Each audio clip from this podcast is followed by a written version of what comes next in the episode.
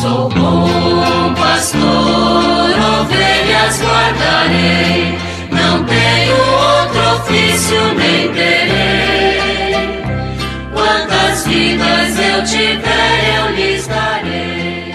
Muito bom dia, meus amados filhos e filhas, ouvintes de nossa querida Rádio Olinda. Na semana que passou, nós tivemos a oportunidade de comentar com vocês as conclusões da 59 Assembleia Geral da CNBB, que aconteceu de forma online no período de 25 a 29 de abril, para que todos pudessem estar inteirados de tudo aquilo que de fato é, foi tratado e é do interesse comum né, da igreja, até porque precisamos acompanhar e também rezar né, pelas necessidades pastorais, pelos desafios que estão aí à nossa frente. E agora, nesta semana, vamos retomar o nosso estudo do catecismo da Igreja Católica. Nós estamos na terceira parte do catecismo tratando da vida em Cristo,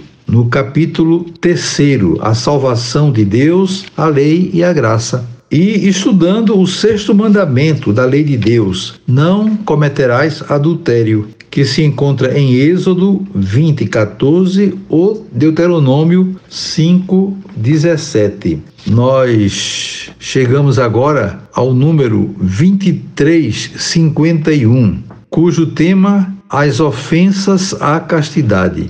E vamos então falar, primeiramente, da luxúria. O catecismo apresenta esse tema nos afirmando que trata-se de um desejo desordenado ou um gozo desregrado do prazer venéreo. O prazer sexual é moralmente desordenado quando é buscado por si mesmo, isolado das finalidades de procriação e de união. Portanto, uma palavra bastante clara do catecismo, mostrando de fato né, que a luxúria não é absolutamente aconselhável. Devemos procurar trilhar os caminhos daquilo que, de fato, a palavra de Deus nos ensina para o nosso bem espiritual, para o nosso bem também físico. E continua o texto dizendo o seguinte: por masturbação se deve entender a excitação voluntária dos órgãos genitais a fim de conseguir um prazer venéreo.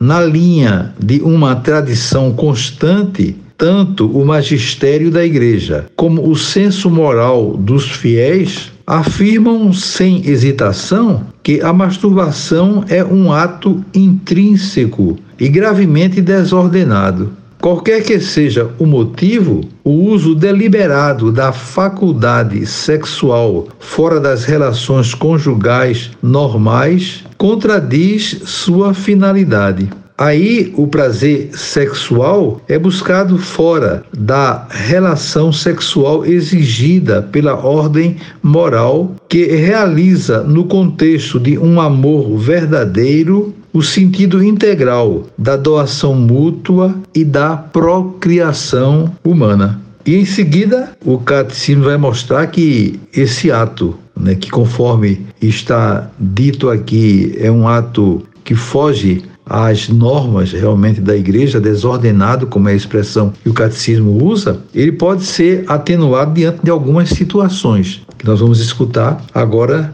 no texto que segue para formar um juízo justo sobre a responsabilidade moral dos sujeitos e orientar a ação pastoral, se deverá levar em conta, então alguns pontos são citados aqui que vale apenas a nossa atenção. Levar em conta a imaturidade afetiva, em primeiro lugar, a força dos hábitos contraídos, o estado de angústia ou outros fatores psíquicos ou sociais que, conforme diz o catecismo, minoram ou deixam mesmo extremamente atenuada a culpabilidade moral. Então está bastante clara né, a palavra do catecismo, orientando assim com sabedoria e com amor né, todos aqueles né, que precisam de uma orientação sobre esse tema. Vamos então parar por aqui. Amanhã continuaremos. Desejo a vocês todos um dia maravilhoso. Invoco sobre vocês as bênçãos do Pai, do Filho e do Espírito Santo. Amém. Sou bom pastor, ovelhas guardarei, não tenho outro ofício nem terei. Eu tiver